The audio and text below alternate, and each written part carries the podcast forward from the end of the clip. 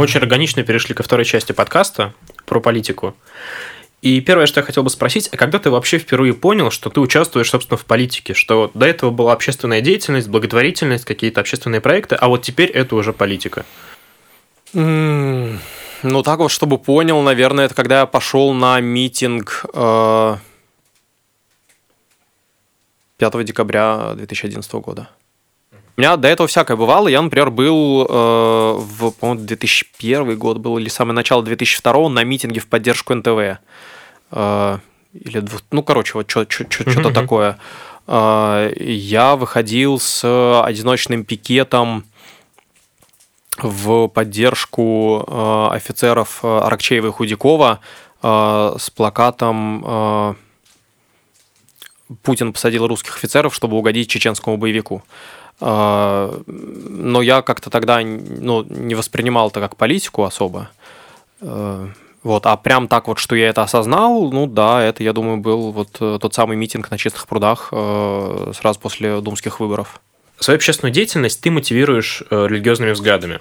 Если очень коротко, я ну, попытаюсь. Ну, отчасти. Их... Отчасти. Я попытаюсь их очень коротко угу. сейчас сформулировать. Разумеется, не так полно, как ты, ты это можешь рассказать. А, Господь сотворил нас, чтобы мы улучшали мир вокруг, и ты стараешься приблизить эти улучшения, сделав людей более свободными и защищая невиновных. Ну, если, если очень коротко, очень да, сжато, да. максимально. Не секрет, что среди политических активистов, особенно молодых, довольно редко можно найти религиозных людей, более того, отношение этих людей к религиозным людям зачастую предвзятое, потому что ну, перед глазами есть примеры вот этих порочащих э, репутацию э, религиозных людей вроде 40 сороков, и поэтому есть вот этот байс, когда предвзятость, когда ты видишь, что человек религиозный, и сразу же у тебя что-то вот щелкает, какой-то звоночек, и ты думаешь, на всякий случай надо быть поаккуратней, поосторожней. Мешало ли тебе это обстоятельство, когда ты начинал свою общественную деятельность и политическую деятельность? И есть ли примеров как, каких-то конфликтов на этой почве? Ну, я для начала сказал бы, что э, в политике, около политики мало религиозных людей, в первую очередь, потому что в России, в принципе, мало религиозных людей. Ну, на Пасху, э, грубо говоря, там что-то типа 5 или 7 миллионов человек приходит. Это явно меньше 10%, и на Пасху э, приходит гораздо больше людей, чем хотя бы раз в месяц ходит в храм. Поэтому это как бы преувеличенное количество. Плюс, если мы уберем отсюда бабушек, которые априори, подавляющее большинство из которых политически неактивны, вот так, так что я бы не удивлялся. Мне кажется, что в политической среде представленность религиозных людей даже, наверное, выше, чем в среднем в российском обществе. Uh, ну, может быть, я не знаю, может быть, просто это у меня социальный пузырь такой. Мне кажется, что никогда не было такого, чтобы это мне именно в политической среде мешало в кругах людей, вовлеченных в избирательные кампании. Э, ты известен в том числе как человек, который смог очень качественно э, в игровой форме готовить сборщиков подписей и наблюдателей. И очень похоже, что здесь ты использовал как раз тот опыт, который ты получил еще в студенчестве во время игр живого действия. Как именно выглядит твой подход? Ну, это не мой подход, это вообще подход, который э, в России э, развивается еще с советского времени. Э, и ну, в целом сейчас очень популярный э, в большинстве развитых стран мира э, подход интерактивного образования, когда э, человек учится не слушая кого-то, а действуя самостоятельно. И форма игры для этого как раз очень хорошо подходит. Когда мы делали проект «Наблюдатели против фальсификаторов», у нас была очень простая цель. Это как раз, собственно, тоже было после тех выборов 2011 года, э, когда стало понятно, что очень много наблюдателей будет на выборах э, президентских в марте, и что эти люди абсолютно не готовы к такой роли. А, потому что у них никогда не было такого опыта, они не знают, с чем предстоит столкнуться, mm-hmm. а даже если узнают, это не дает готовности. То есть, ну, опять-таки, как э, там, человек, который через многое э, в своей жизни проходил, я прекрасно понимаю, что э, знать и быть готовым – это вообще не одно и то же. И мы поэтому сделали игру, ну, по сути, симуляцию. Э, симуляцию одного дня, скажем так, на избирательном участке. Но понятно, что мы максимально сжали по времени, поэтому там интенсивность действий э, гораздо выше, но в целом просто вот, ну, там у одних людей была роль наблюдателей и специальные правила для этого, у других людей была роль фальсификаторов и специальные правила для этого, э, и они вот друг с другом соревновались. То есть у нас каждая игра заканчивается подсчетом голосов, сколько там за Белова, сколько за Чернова. Угу. Белов это, соответственно, как бы бы независимый кандидат Чер Чернов это тот, за кого происходят вбросы.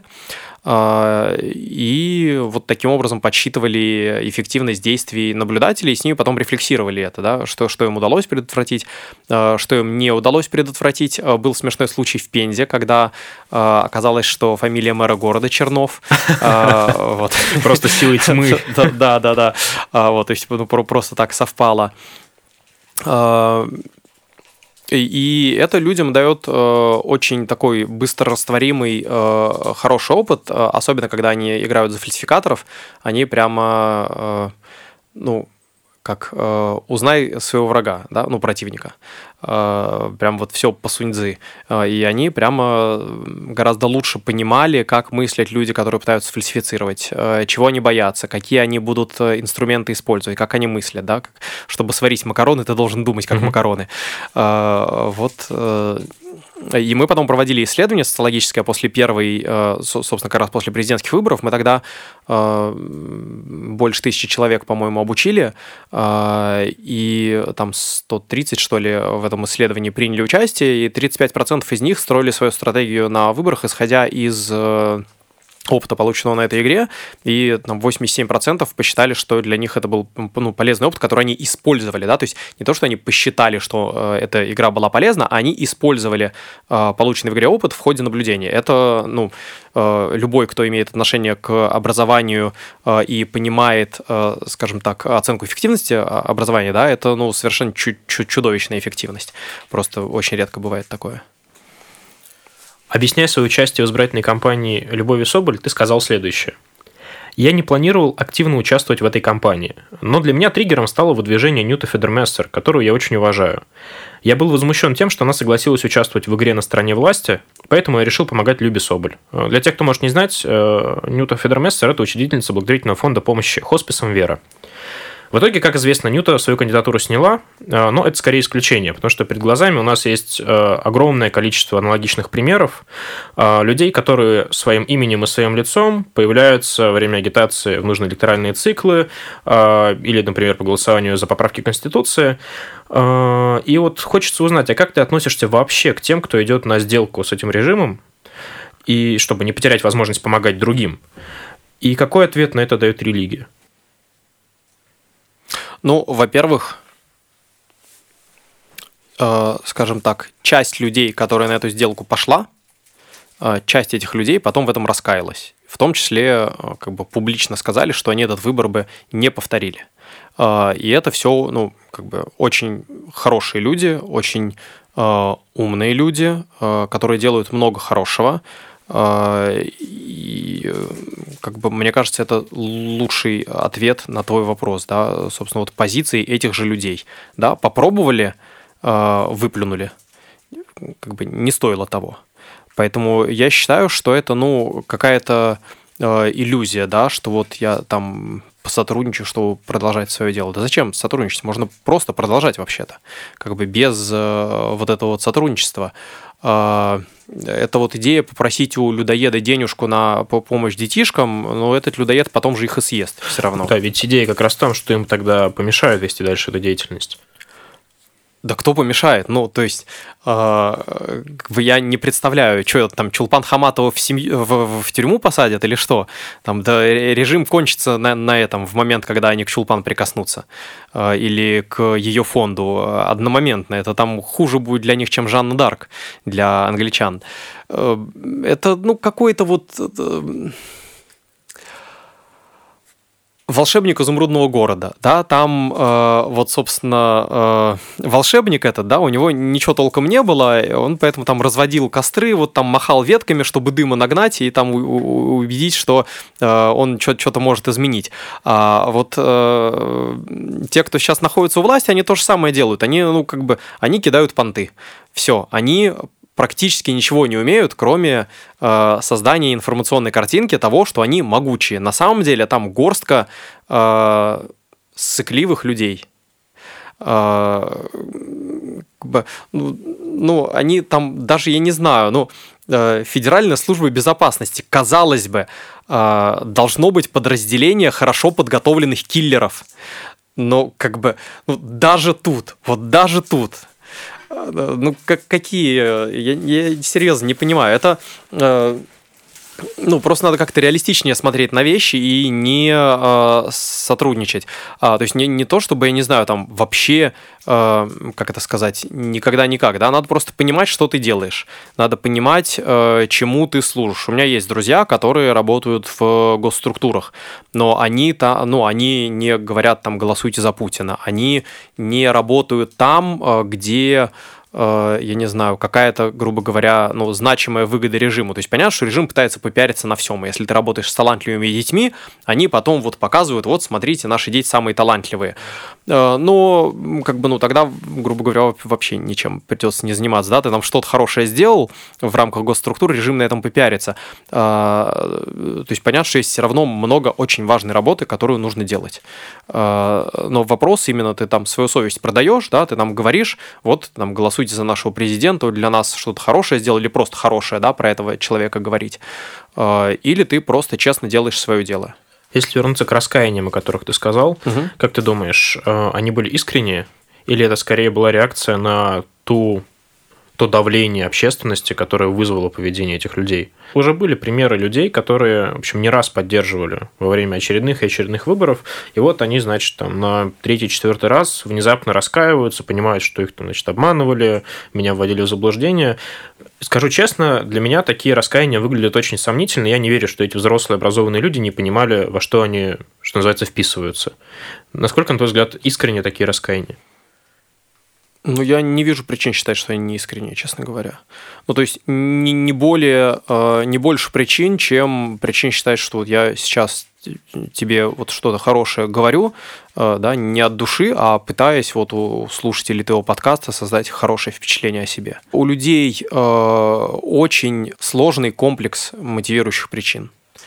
И как бы, ну, да, там все вроде взрослые, осознанные люди, но мы никогда не знаем, что у человека в голове, в сердце происходило, какой информацией этот человек владел, а, какой у этого человека круг общения. Круг общения – это чудовищно важно.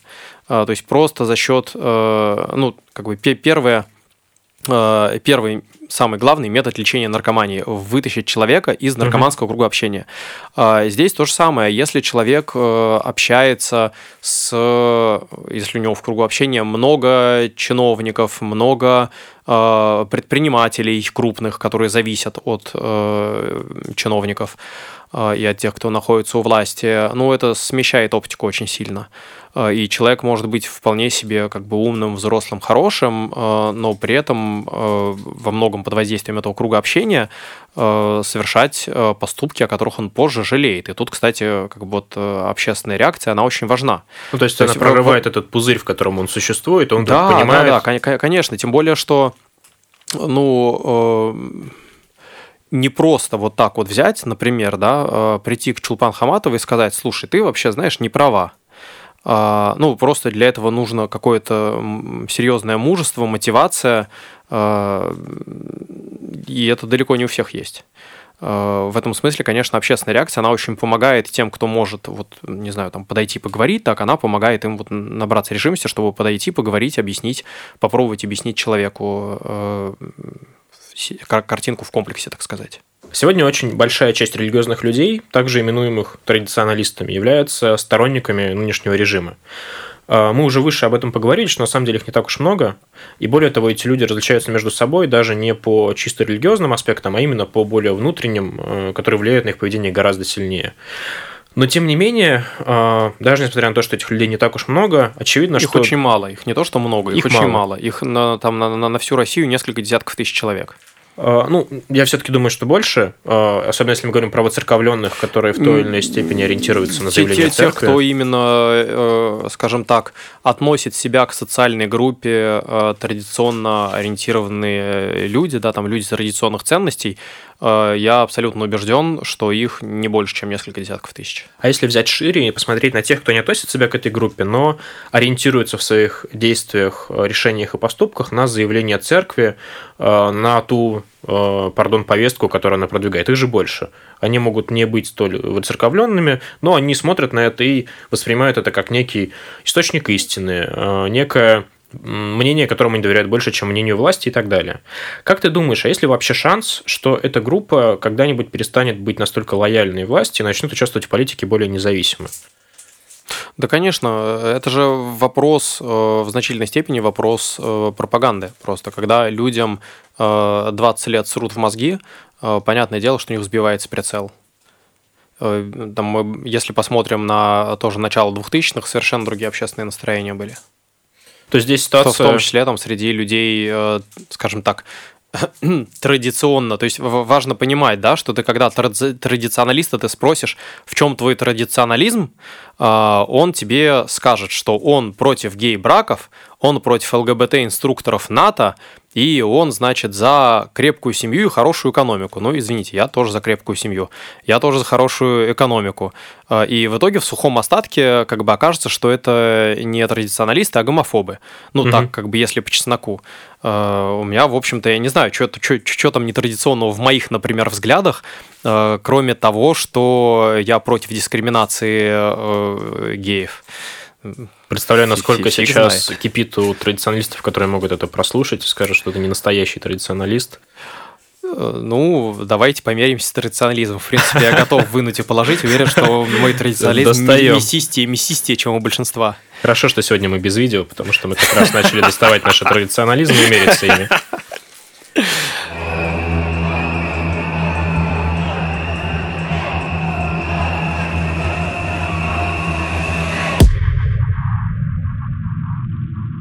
Я участвую во всех крупных митингах в Москве, кажется, еще с э, подросткового возраста, вообще сколько себя помню. А, был опыт спешного ухода, назовем это так, от ОМОНа по дворам Москвы, особенно oh, около yeah. чистых. А, но при этом каждый раз, когда начинается разгон и так называемая Вентилова, на меня накатывает этот э, противный, холодный, липкий страх. Мне э, несколько унизительно признавать, что он есть, э, но я даю себе отчет, что это за эмоция. Никогда не подаюсь ей полностью, не паникую, не прекращаю участие в митингах, но, к сожалению, понимаю, что на мое поведение в какой-то степени эта эмоция все равно влияет. Но я при этом в политике, вот именно с точки зрения плотного участия в общественной деятельности, новичок. Ты же, по сути, представитель другого поколения и по возрасту, и особенно по опыту общественной деятельности. Спустя аресты, сшитое дело, голодовку и вообще все, что есть у тебя за плечами, что ты испытываешь, когда на условной Тверской ты видишь ряды шлемов и дубинок, которые с каждой секундой становятся все ближе? Что происходит внутри тебя в этот момент? Ну, смотри, когда речь идет о страхе, важно э, отличать несколько состояний. Первое, вот то, о чем ты говорил, на самом деле это не эмоция. Э, это биологическая реакция организма, который э, выплескивает э, адреналин, норадреналин, там другие э, всякие штуки интересные. Э, это реакция, которая говорит, чувак, опасная опасность как бы и ну у меня э, да там э, на биологическом уровне здесь есть два механизма э, hit or run, да, бей или беги. Э, Еще есть замри, когда ты просто оцепенел и ничего не да, можешь сделать. Да, да, вот у меня на биологическом уровне это всегда реакция беги. Угу. И ну, то есть я там не особо что-то испытываю, когда я вижу ряды касок, но просто это не страшно для меня, да, я там участвовал в э, ролевых маневрах, э, когда э, там типа 400 человек на 400 в доспехах э, с Э, ну, такими тяжелыми мечами по, по, по почти там, по, по кило э, примерно весом, с алибардами, и вот они так вот схлестываются, эти два строя. Не хотите бояться а, ОМОНа, знаете, в чем себя а, попробовать. Да, и как-то, ну, мне тоже очень страшно было, я прям хорошо помню свои чувства, когда я в первом ряду оказался, и прямо это помогает вот от таких страхов. Но, например, мне, я прям очень хорошо помню, 14 февраля прошлого года, э, когда были пикеты в поддержку сети на Лубянке. Угу. Я э, туда шел с плакатом, и я прямо очень хорошо помню это вот чувство, как страшно. То есть я каждый шаг, я вот этот вот биологический страх преодолевал. Да, то есть, смотри, есть биологическая реакция. Дальше есть уровень эмоции, да, эта э, эмоция, она уже все равно подразумевает некий процессинг, да, что ты э, вот эту биологическую реакцию ты как-то обработал, а, и есть даже эксперимент очень хороший, да, что а, Э, люди одно и то же физическое состояние в зависимости от контекста интерпретировали по-разному. Угу. А, да, то есть а, одно и то же э, биологическое волнение они в одной ситуации интерпретировали как э, волнение и интерес, а в другой ситуации как страх. Очень хороший психологический эксперимент. То есть то, как мы оцениваем контекст, влияет на то, как мы оцениваем проходящие внутри нас химические процессы. А, и, собственно, третье, это уже ну, отношение к происходящему, да, даже если у тебя есть эмоция, страх, у меня, ну, бывает такое, да, э, что ты дальше с этим делаешь, да, потому что не обязательно этой эмоции поддаваться. И я, ну, вот я как бы каждый шаг перебарывал себя, я туда шел, хотя мне было страшно. Ну, просто, как бы, я не знаю, мне трудно рационально объяснить, почему мне страшно, да, ну, подумаешь, ну, здание ФСБ, ну, подумаешь, ну, заметут на одиночном пикете, ну, что такого, да, как бы после, не знаю, опыта в СИЗО, э, там, опыта избиения ментами, там, всего остального, казалось бы, как бы, ну, вот, ну, приходится себя перебарывать. Мы пишем этот подкаст в особенный день. Сегодня Алексей Навальный возвращается в Россию. И сразу после выпуска прямо из студии мы с Алексеем поедем в аэропорт. Мне кажется, что с возвращением Алексея этой э, огромной десакрализации э, власти и спецслужб, которая у нас произошла, мы вступаем в некое более жестокое, но новое состояние российской политической жизни, некий новый этап. В нем не будет ничего приятного, очевидно, но в том в том числе за ним как будто бы, на мой взгляд, начинают маячить некие возможности. И в этом а, свете очень интересно узнать, какие у тебя планы на ближайшее будущее, вот в этой сверхнестабильной, но в то же время дающей надежды обстановке. Ну, я согласен, во-первых, с тем, что э, время опасное.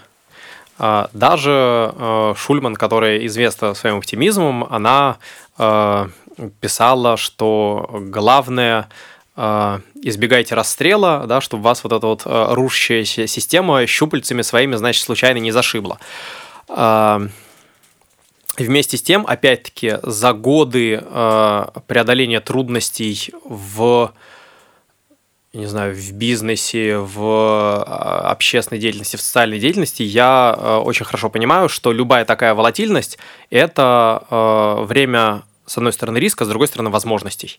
Для всех, кто, э, как там это, если ты сильный, ловкий, умелый, смелый, ловкий, умелый, э, вот, э, то это время возможностей, конечно, этим временем всем, кто не сыт, надо пользоваться.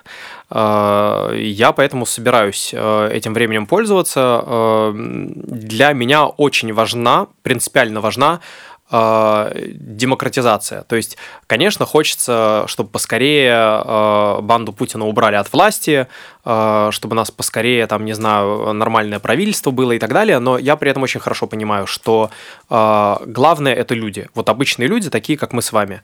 Э, и без нас ничего не получится. Даже если у нас самый лучший президент будет. Э, будет лучше, конечно, разумеется, да, там с самым лучшим президентом, самым лучшим правительством, но э, долгосрочный какой-то серьезное долгосрочное изменение нашей жизни возможно только когда мы э, начнем участвовать э, в политике, когда мы начнем делать осознанный выбор, когда мы возьмем власть э, в свои руки на уровне муниципалитетов, городских э, образований, когда это будет наша страна, не, не только когда мы вот на митингах кричим, да, это наш город, это наша страна, а когда это будет в прямом смысле наша страна, благодаря тому, что мы сделали ее своей. А, и в этом смысле я э, собираюсь э, в серьезной степени себя посвятить именно демократизации. А, это невозможно без избавления людей от выученной беспомощности. Это одна из вещей, которой, э, которой я занимаюсь и которой я продолжу заниматься как бы в таком масштабе, в, как, в, в каком смогу, да, вот там самого маленького, ну, ты там говорил, да, про обучение сборщиков, одна из важных частей была как раз помочь людям поверить в себя, потому что они приходят такие, я ничего не могу, а, я такой вжух-вжух, как бы, и уже могу, да, то есть иногда mm-hmm. людям просто а, один из самых поразительных примеров, когда а, просто один парень на Кубе э, боялся подходить к людям, потому что думал, что он жалок, и у него ничего не получится. А, я там пару минут его поубеждал, что не жалок, и у него получится, и он в итоге стал одним из самых крутых сборщиков, просто потому что в него кто-то поверил угу. искренне, и он это увидел, и он поверил в себя тоже. А, и э, вот мне кажется, обществу это очень нужно, потому что 20 лет нас убеждали в том, что от нас ничего не зависит, и что все будет так, как решит э, президент, э, правительство, кто угодно. Я там был в 38 городах России, и я везде слышал одно и то же, особенно когда на выборы приезжаешь, и там в какой-то момент разговариваешься там с полицией, с сотрудниками избиркомов, да, что да зачем вы это делаете, все равно ничего не изменишь, все равно там проголосуют за кого надо. А, вот это такая какая-то вот ахиллесова пята, да, как только люди поймут, что да нет, вообще зависит, сразу э, очень сильно изменится все. Самое противное, что я услышал, когда избирался, это то, что меня испортит участие в политике, типа, мальчики, ну куда же вы лезете? Ну зачем? Вы же такие хорошие. Вот вы сейчас в это залезете и станете плохими. Правильно, да, да. Оставьте политику мудакам. А, пусть нами управляют а, гниды, воры и убийцы. А, гораздо лучше же, да, чем вот мы такие хорошие пойдем, и наше пальто уже будет не настолько белое. Ну, правильно, что я согласен, да. Если говорить о конкретных целях и планах, что ты планируешь на этот год? Какие твои следующие шаги? Я собираюсь э, выдвигаться в депутаты Государственной Думы. По какому округу? Э, дискуссионный вопрос. Угу. Исследование показало, что не так принципиален округ, как принципиально хорошая компания. И для меня лично очень важный момент Э, разойтись э, с другими демократическими кандидатами, потому что меня всегда бесило, когда идет два хороших демократических кандидата в одном округе, э, и один мог бы победить. Вообще, мы это видели на прошлых кампаниях, да, но так как голоса прогрессивной части избирателей размазываются по этим двум, не проходит в итоге ни один, и там еще там склоки, ссоры, э, ты из АПшечки, нет, ты из АПшечки, вот это все. Вот хочется по максимуму этого избежать. Э, и действительно супер важно, э, то есть понятно, да, есть там э, районы тяжелые в Москве с электоральной точки зрения, но гораздо важнее все-таки, ну, насколько хорошая компания. А с какой командой ты планируешь идти? Ну, у меня своя команда. Ты будешь идти при поддержке ФБК или отдельно э, как независимый кандидат со своей э, командой? Я э, иду как независимый кандидат. Понятно, что ну, там, у меня хорошие отношения с ФБК. Я не обсуждал с ними вопрос там, поддержки. Я думаю, mm-hmm. что у них своих кандидатов будет достаточно, чтобы они не смогли поддержать кого-то еще. Ну, просто как бы, ну, я бы на их месте концентрировался на своих кандидатах. То есть понятно, что там, не знаю, какой-нибудь там пост написать, да, это запросто, но какая-то более серьезная поддержка, ну, я бы, опять-таки, на их месте, э, как там здравый человек, в первую очередь вкачал бы все своих кандидатов. Э, вот, но я уверен, что я так справлюсь. Я надеюсь, что умное голосование будет на твоей стороне, честно говоря, даже не сомневаюсь. Главное, чтобы вы разошлись с другими сильными оппозиционными кандидатами. Это вопрос, будет ли умное голосование, в первую очередь, э, того, насколько эффективна будет моя кампания. Если социология покажет, что я оппозиционный кандидат номер один, то э, умное голосование будет на моей стороне. Э, если э, социология этого не покажет, значит, у меня будет недостаточно эффективная кампания, и тогда, конечно, умное голосование должно поддерживать будет другого демократического кандидата. Все, все очень просто. Уже собрал команду, штаб? Или пока в процессе? Почти. почти. Ну, то есть, э, большая часть, да. Что самое сложное в формировании избирательной команды своего избирательного штаба? Убедить хорошего менеджера быть начальником штаба. Их мало. Э, хороших менеджеров много. Хороших менеджеров, которые готовы работать в политике, очень мало. Ну, то есть что значит работать в политике? Да? Если ты начальник штаба, тебя могут задерживать, у тебя могут проводить обыск. Э, ну, то есть... Ставить все... прослушку, unboxing, а, который мы будем делать. Ну, да, в том числе. И это резко снижает количество потенциальных кандидатов. То есть, ну, я там знаю начальников большинства штабов, я всех их очень уважаю, но при этом я хорошо понимаю, что там среди моих неполитических товарищей Э, есть менеджеры на голову или на две головы э, выше. И, конечно, как бы в идеале хотелось бы, э, чтобы был реально крутой менеджер. Это прям, не знаю, фактор номер два, наверное, или номер три в числе факторов успеха. Насколько сложнее стало приглашать людей к участию в политических кампаниях на фоне того трэша, беспредела и жестокости, которая потихоньку начинает разворачиваться в России. То есть не секрет, что правила игры, как это обычно называют, изменились, и теперь э, то, что раньше э, грозило ну, может быть, сроком, условкой, какими-то проблемами, законом и получением работы, сейчас зачастую перетекает в реальную угрозу э, жизни, здоровью, э, даже когда речь идет не про электоральные кампании, а вроде бы про спокойные времена, ну, того же Егора Жукова, например, сбили. Хотя вроде бы он не участвовал в тот момент в выборах. Когда речь идет о выборах, всегда ставки повышаются, и точно так же повышается и жестокость, э, наглость стороны по ту сторону баррикад. Эм, стало ли тяжелее завлекать людей, приглашать их в свою команду, когда они понимают, что они идут в команде оппозиционного кандидата, и на них ложатся все риски, связанные с этим? Э, да, стало сложнее, при этом э, есть такая штука, как шлем страха. Э, это, опять-таки, да, мы там говорили о ролевых играх, концепция, которая ну, есть в социологии нечто похожее. А, ну, в общем, если э, какими-то понятными словами говорить, а, это когда человек сам себя загоняет в пузырь, а, в когнитивное искажение, когда он очень сильно, человек или группа людей, очень сильно переоценивают уровень опасности для себя. А, почему я говорю о ролевых играх? Потому что там просто многократно с этим сталкивался, и там это достаточно отрефлексированная ситуация, когда люди сидят в некоторой крепости, а, и они уверены, что вот сейчас их придут штурмовать и они там сидят и боятся. А про них все давно забыли, никто вообще как бы э, не хочет к ним приходить, Никому там, не знаю, штурмовать, выносить, да. И это постоянно происходит в реальной жизни. На самом деле, если мы посмотрим просто рационально, уровень опасности для э, просто сотрудника штаба, обычного, не начальника штаба, э, минимальный. То есть, по-моему, по-моему, э, в Москве нет ни одного кейса, когда было бы какое-то давление на кого-то, кроме начальника штаба. Ну, я знаю кейсы, когда, например, избивали агитаторов на кубах. Ну, там обливали всякими зловонными жидкостями, понятно. Э, то есть это не жесть в духе там сделать человека инвалидом, но такие примеры есть. Был на Любиной компании, конечно, пример, когда э, облили говном одного из агитаторов. Э, это неприятно, но это не, э, не того уровня давления, да, грубо говоря, не там заведение уголовного дела и даже не административное. Э, ну, то есть э, важно рационально понимать, э, каков, а, каков риск, да, чем человек рискует.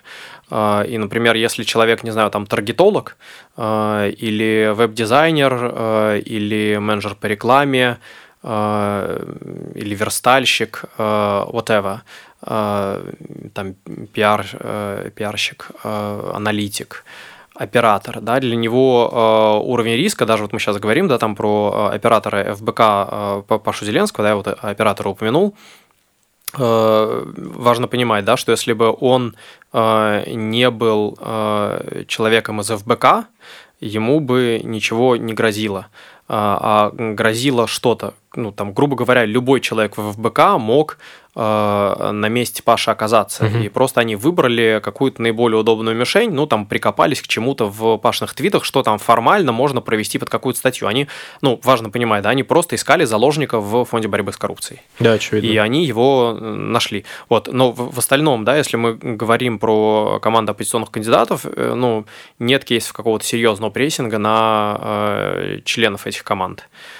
Как помочь людям вырваться из этого пузыря страха, которые они сами на себе накрутили, создали, э, где, по сути, реальной угрозы нет, и выйти за его пределы, понять, что действовать не так уж страшно, и реальной угрозы нет. Ну, реальная угроза есть, просто ее не надо преувеличивать. А,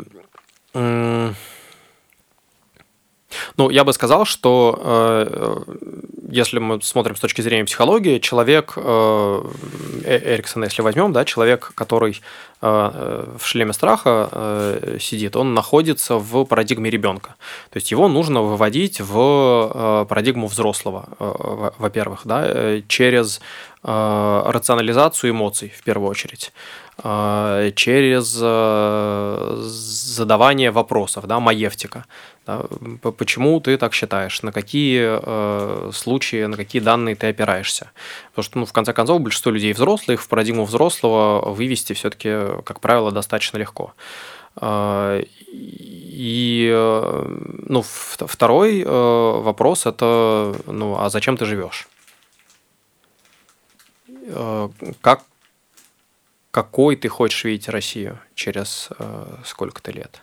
Да, то есть, с одной стороны, рационализировать страх, да, чтобы просто человек понимал, что есть э, какое-то вот внушенное извне, навязанное извне э, чувство, э, эмоция, есть объективная реальность. А с другой стороны, э, ну, потому что все равно есть в этой объективной реальности опасность, от этого никуда не денешься, э, говорить с человеком о смысле, во имя которого стоит эту опасность принимать.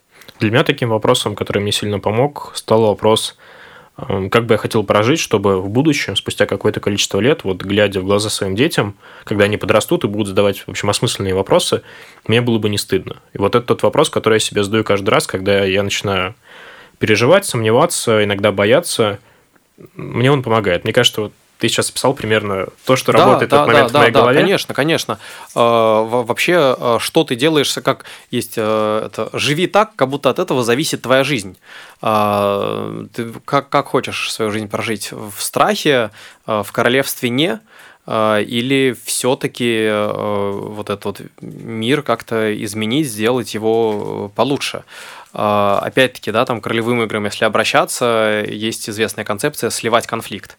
Да, когда люди не идут на конфликт, когда они там боятся действовать в силу тех или иных причин, у них игра получается ну, неинтересной.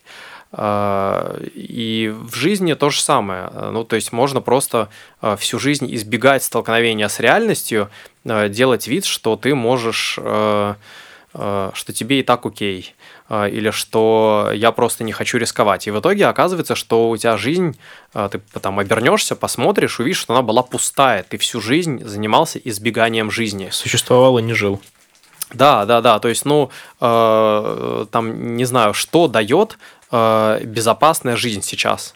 Я не к тому, что вот там давайте все рисковать, да, просто, ну вот представьте себе, э, вам 80 лет – вы оглядываетесь на свою жизнь. Если вы старались ее, я сейчас там ни, ни, никому не выношу никаких оценок, просто да, там давайте мысленный эксперимент проведем. Если вы старались избегать э, опасности там ради семьи, ради еще чего-то, вот подумайте, что э, в вашей жизни было, что, э, ну опять-таки, да, что вы ответите детям на вопросы, мама, папа, а что вы делали? А, когда узнали, что Федеральная служба безопасности по распоряжению президента пыталась убить а, главного российского политика. Что вы делали, когда вы а, столкнулись с этой несправедливостью? там, с какой-то, с какой угодной, да, когда об вас ноги вытирали на голосовании по Конституции, когда вопреки вашему выбору э, вбрасывали бюллетени, чтобы избрать вот этого человека, который э, потом миллиарды долларов хоронит э, в, в офшорах, который приказывает убивать людей в своей стране ради политической борьбы, да, как, как средство политической борьбы. А вы, может быть, скажете, ну, сынок, мы это делали для тебя. Ну, я не знаю, если бы я этим сынком был, я бы как-то напрягся, наверное, в этот момент. Не поспоришь. Я не бы знаю. тоже. То есть я не знаю, ну, я там не осуждаю никого. Э, в целом, как бы я гораздо меньше стал осуждать людей, чем несколько лет назад. Э, но мне кажется, прямо вот э, очень важно не избегать честного разговора с самим собой, да, потому что его избегать очень легко. Вот просто, ну, вот эти вопросы, которые сейчас там мы обсуждаем, я редко обсуждаю у себя в голове, например. Я уверен, большинство людей тоже редко обсуждает. Потому что, ну, действительно, простой путь – это сделать вид, что это не касается меня. Плюс всегда важно понимать, э, во имя чего ты что ты делаешь. Э, и здесь, э, мне кажется, мы очень мало мечтаем в последнее время. Э, потому что э, для действия нужно не только рациональное понимание Э, чего-то, а нужно что-то, что тебя за душу берет, да, какая-то мечта о чем-то прекрасном.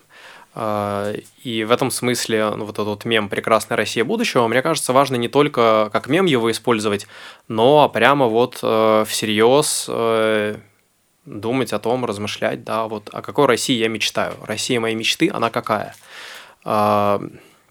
Э, Это важно, ну, во-первых, с точки зрения социальной психологии. Если мы посмотрим, наличие образа будущего – это один из важнейших факторов для создания мощной социальной группы. А, то есть там другой важный фактор это внешний враг, например, ну, нам не подходит, mm-hmm. у нас нет внешнего врага. А, или а, сила в настоящем, третий важнейший фактор. Да, как бы ну, такой видимой силы в настоящем, которая может быть фактором для складывания нашей социальной группы, да, людей, которые обеспечивают перемены к лучшему в России. Но недостаточно. Да? Мы там, если взять всю совокупность людей, там некоммерческий сектор, просто неравнодушный обычных граждан, там, активистов, э, ну, все равно недостаточно мощно выглядит. Для нас самих, в первую очередь. Э, потому что я уверен, что если сравнить наш удельный вес с удельным весом горстки людей, которые вот как бы борются за собственное обогащение, то мы, конечно, сильнее. Но мы не воспринимаем это как, ну, большинство из нас не воспринимают так, что мы сильнее, значит, этого недостаточно. Угу. А вот фактор образа будущего – он очень важен. И чтобы этот образ был притягателен, нужно, чтобы он э, происходил из мечты. Не просто э, какие-то вот рационалистические представления о том, что вот в хороших странах живут так, нам, значит, чтобы жить лучше, надо делать вот так и вот так с учетом наших каких-то особенностей. Это все очень правильно, это нужно делать обязательно, очень хорошо, что этим занимаются. Там Сергей Гуриев, например, многие другие.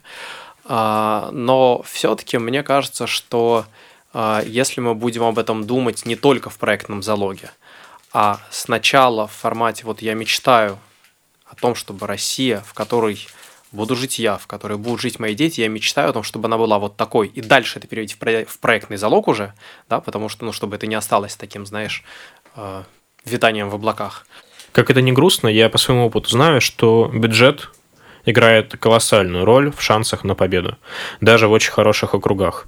А насколько тяжело собрать деньги на компанию ВД и какой примерно, если не секрет, объем средств нужен, чтобы вести компанию с шансом на победу? Смотри, я не могу квалифицированно ответить на этот вопрос, потому что я еще э, не начал собирать деньги на компанию. То есть это uh-huh. вот то, то, то, чем я займусь в самое ближайшее время. Э, как бы интуитивно, интуитивно э, кажется, что запрос на людей в Госдуме со здравой политической позицией настолько серьезен, что э, каких-то колоссальных проблем со сбором денег быть не должно. Уважаемые граждане, просьба разойтись, не мешать проходу другим гражданам. Ваша акция не согласована с органами государственной власти. В политических кампаниях есть такая вещь, как предкампания, так называемая. Это когда политик задолго до начала официальной избирательной кампании начинает работу в округе или медийную для того, чтобы значительно улучшить свои шансы, свою узнаваемость а, для прохождения а, избирательной гонки и получения мандата. Есть ли у тебя какие-то планы по активностям до начала непосредственно избирательной кампании на ближайшие месяцы? Да, собственно, избирательная кампания была неким триггером, благодаря которому родилось понимание – того, как конкретно я хочу, вот мы говорили, да, про выученную беспомощность, э, как конкретно я хочу э, с этим работать. Мне кажется, что в политике сейчас очень мало человека. Поясню, что я имею в виду. Да, у нас есть политики какие-то известные, которые говорят разные хорошие, правильные вещи. Они там снимают видео, они рассказывают о концепциях, стратегиях, э, идеях, э, но во всем этом нету, э, собственно, живых людей, да, вот обычных, ну или очень мало, есть, но очень мало, и в основном те, кто попадает в эти видео, там, статьи, материалы, это люди, ну, которые добились чего-то, да, то есть их там привлекают в качестве экспертов или в качестве выразителя общественного мнения, и хорошо, что есть вот это все, да, хорошо, что есть вот, э, ну, как Сергей Гуриев делает, да, он рассказывает, э, как обустроить Россию, э, он разговаривает с экспертами, которые знают точно, как надо. А, но мне кажется, что в этом не хватает, ну, вот такого, что вот мы, не знаю, у Дудя, например, видим, да, когда вот он не дает ответов никаких, но там есть вот эти вот обычные живые люди. Mm-hmm. И я хочу говорить о будущем России, а, через призму а, вот этих обычных людей, которые живут а, в Москве, в регионах, которые а, борются и побеждают, что самое главное, потому что, ну, опять-таки, я много где был, и я э, неплохо знаю, как люди э, живут. Я там в том числе жил, не знаю, в домике лесника в Архангельской области неделю, э, в месте, в которое можно доехать на поезде только. Ну, это там поселок городского типа, недалеко от самого труднодоступного монастыря России. Но кое- кое-что говорит о доступности э, этого места. Э, и, например, да, то есть вот один выпуск, который мы очень хорошо проработали с э, журналистом, документалистом Юлией Невской, как раз про что делать с глубинкой. И есть такой стереотип, что глубинка – это все спиваются, никто не хочет работать, а, вот, вот что-то вот такое, как бы, что все, что можно сделать, это просто похоронить, увести всех, увести молодежь в крупные города. А на самом деле в глубинке, а, особенно если мы посмотрим на русский север, это ну такой как бы Техас, грубо говоря, да, это самостоятельные люди, которые, ну, палки в колеса не ставьте. Тоже с оружием, как а, правило, с охотничьим ну, просто. Да, да, в том числе, но это не важно на самом деле, там э, с оружием или нет, важно, что это э, самостоятельные люди, которые сами решают свои проблемы, сами обустраивают свою жизнь, э, обстраивают достаточно хорошо для, как бы, скажем так, для э, размера поселений, которые там есть, э, и там богатства, скажем так, э, природными ресурсами и другими, и которые, например, да, собственно, про что вот выпуск это про глубинку, он big picture там про то, что центр забирает из регионов очень много ресурсов, очень много полномочий, и для того, чтобы как бы потратить э, деньги, которые налоги, которые собраны в этом регионе, приходится преодолеть миллиард бюрократического ада, и то даже не все деньги, да там маленькую часть, потому что большая часть идет наверх, и надо ходить на поклон.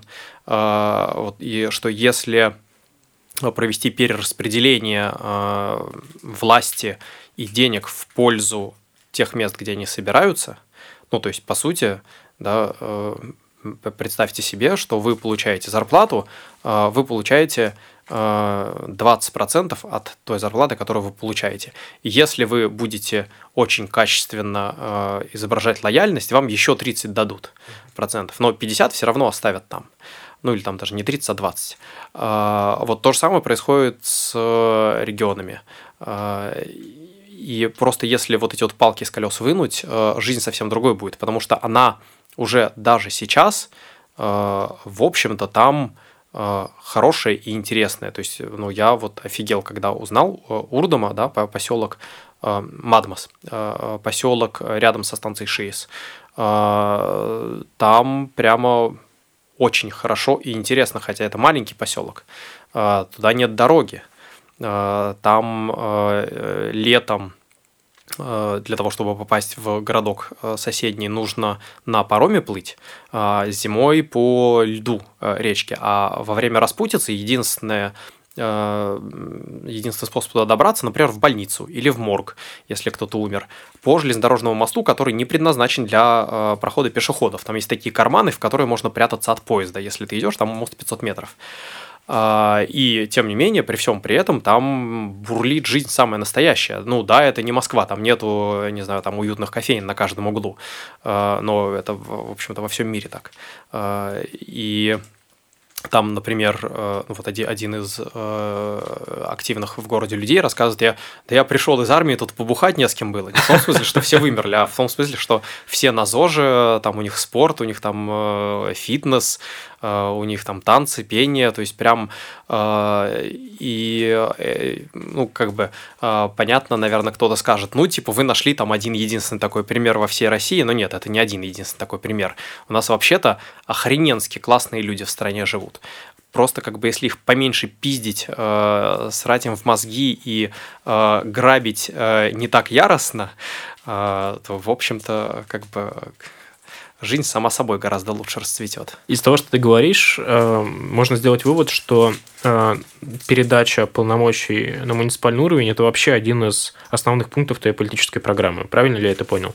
Да, А что еще в ней есть? Можешь перечислить э, ядро твоей политической платформы, вокруг которой ты объединяешь людей? Э, у меня три основных пункта в повестке. Э, это пункты, э, ну, скажем так, сферы моих профессиональных компетенций.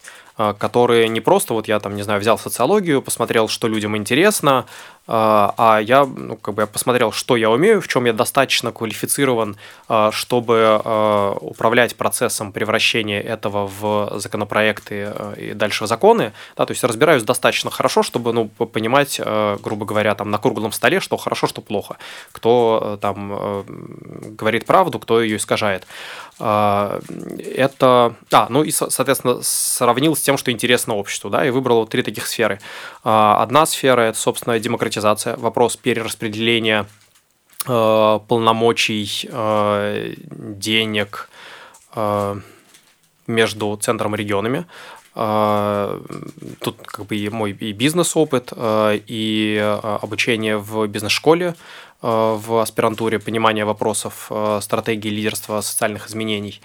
Ну и большой опыт работы с людьми на местах, именно вот э, grassroots, да, на uh-huh. самом низовом уровне э, и общение с людьми в, э, ну, в высоких достаточно эшелонах власти, которые там в одном рукопожатии ну, в смысле, я в одном рукопожатии от Путина. Я как бы не, не горжусь, но просто э, понимание, да, что у меня есть понимание перспективы этих людей тоже. А, с другой стороны, это вопрос э, того, что связано с правовой стороной э, жизни в России. Э, это полиция, следствие, суд, тюрьмы.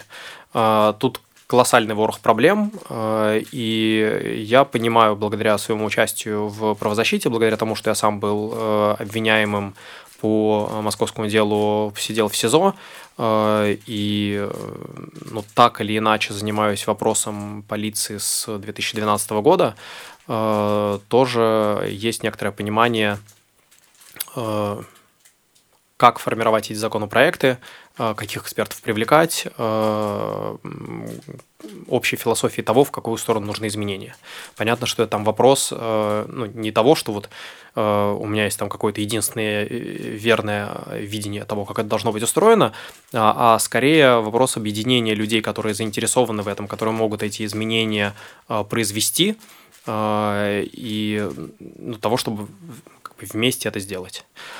А, и третий вопрос а, – это вопрос социальный, в первую очередь связанный с развитием сектора НКО. В России сектор НКО – это примерно 1% ВВП. В Европе это примерно 4-5% ВВП, в Штатах это примерно 10% ВВП. И мне кажется, этот перекос, э, недокос э, в России э, очень плохим, потому что, опять-таки, я хорошо знаю, как работает некоммерческий сектор изнутри, и я вижу просто, что он ну, на единицу вложений работает ну, на порядок, наверное, эффективнее, чем аналогичные государственные структуры. И Поэтому я считаю, что в пользу некоммерческого сектора должна произойти тоже передача денег и полномочий от, э, собственно, государственных э, учреждений. Не значит, что он 90%, да, но, например, даже если мы 5% денег и полномочий передадим в некоммерческий сектор за ближайшие там, 3-4 года, уже это будет колоссальный просто прорыв. Да? То есть, например, я хочу предложить, чтобы граждане часть налогов своих могли перечислять в некоммерческие организации просто через э, портал госуслуг, да, вот из э, подоходного налога, э, например, да, 1%, то есть они там государству платят 12%, а не 13%, а 1% они в НКО по своему выбору перечисляют. Такая практика есть за рубежом где-то? А, не могу сейчас точно сказать. Mm. Мне кажется, что а, я это где-то, да, вот слямзил из-за рубежа. Ну, точно есть такая практика в Германии, где, ну, похожая, да, где mm-hmm. церковный налог есть, где человек может часть налогов перечислять в религиозные организации. Вот, но это создаст вот эта одна мера, она уже создаст колоссальный приток капитала в НКО, который поможет э, привлекать в некоммерческие организации более квалифицированных людей. По-моему, просто отличное завершение нашего подкаста. Алексей, спасибо тебе большое за такое открытое и интересное общение. Я желаю тебе удачи в твоих планах на 2021 год. Спасибо, Будем Дима. внимательно следить за твоей компанией. Обязательно постараюсь поучаствовать в ней. Э, я в 2021 году сам никуда избираться не буду, но я обязательно а, потрачу большое количество сил, времени и других ресурсов, чтобы помочь достойным людям, которые, как независимые оппозиционные кандидаты, будут пытаться пройти в Государственную Думу. Заметано. Всем спасибо. Надеюсь, вам было интересно. Будьте неравнодушны, и тогда обязательно Россия будет свободной. А с вами был подкаст «Хата с краю». Подкаст о людях, которые не смогли остаться в стороне. Если вам понравилось, ставьте нам лайки, расскажите своим друзьям – и берегите себя.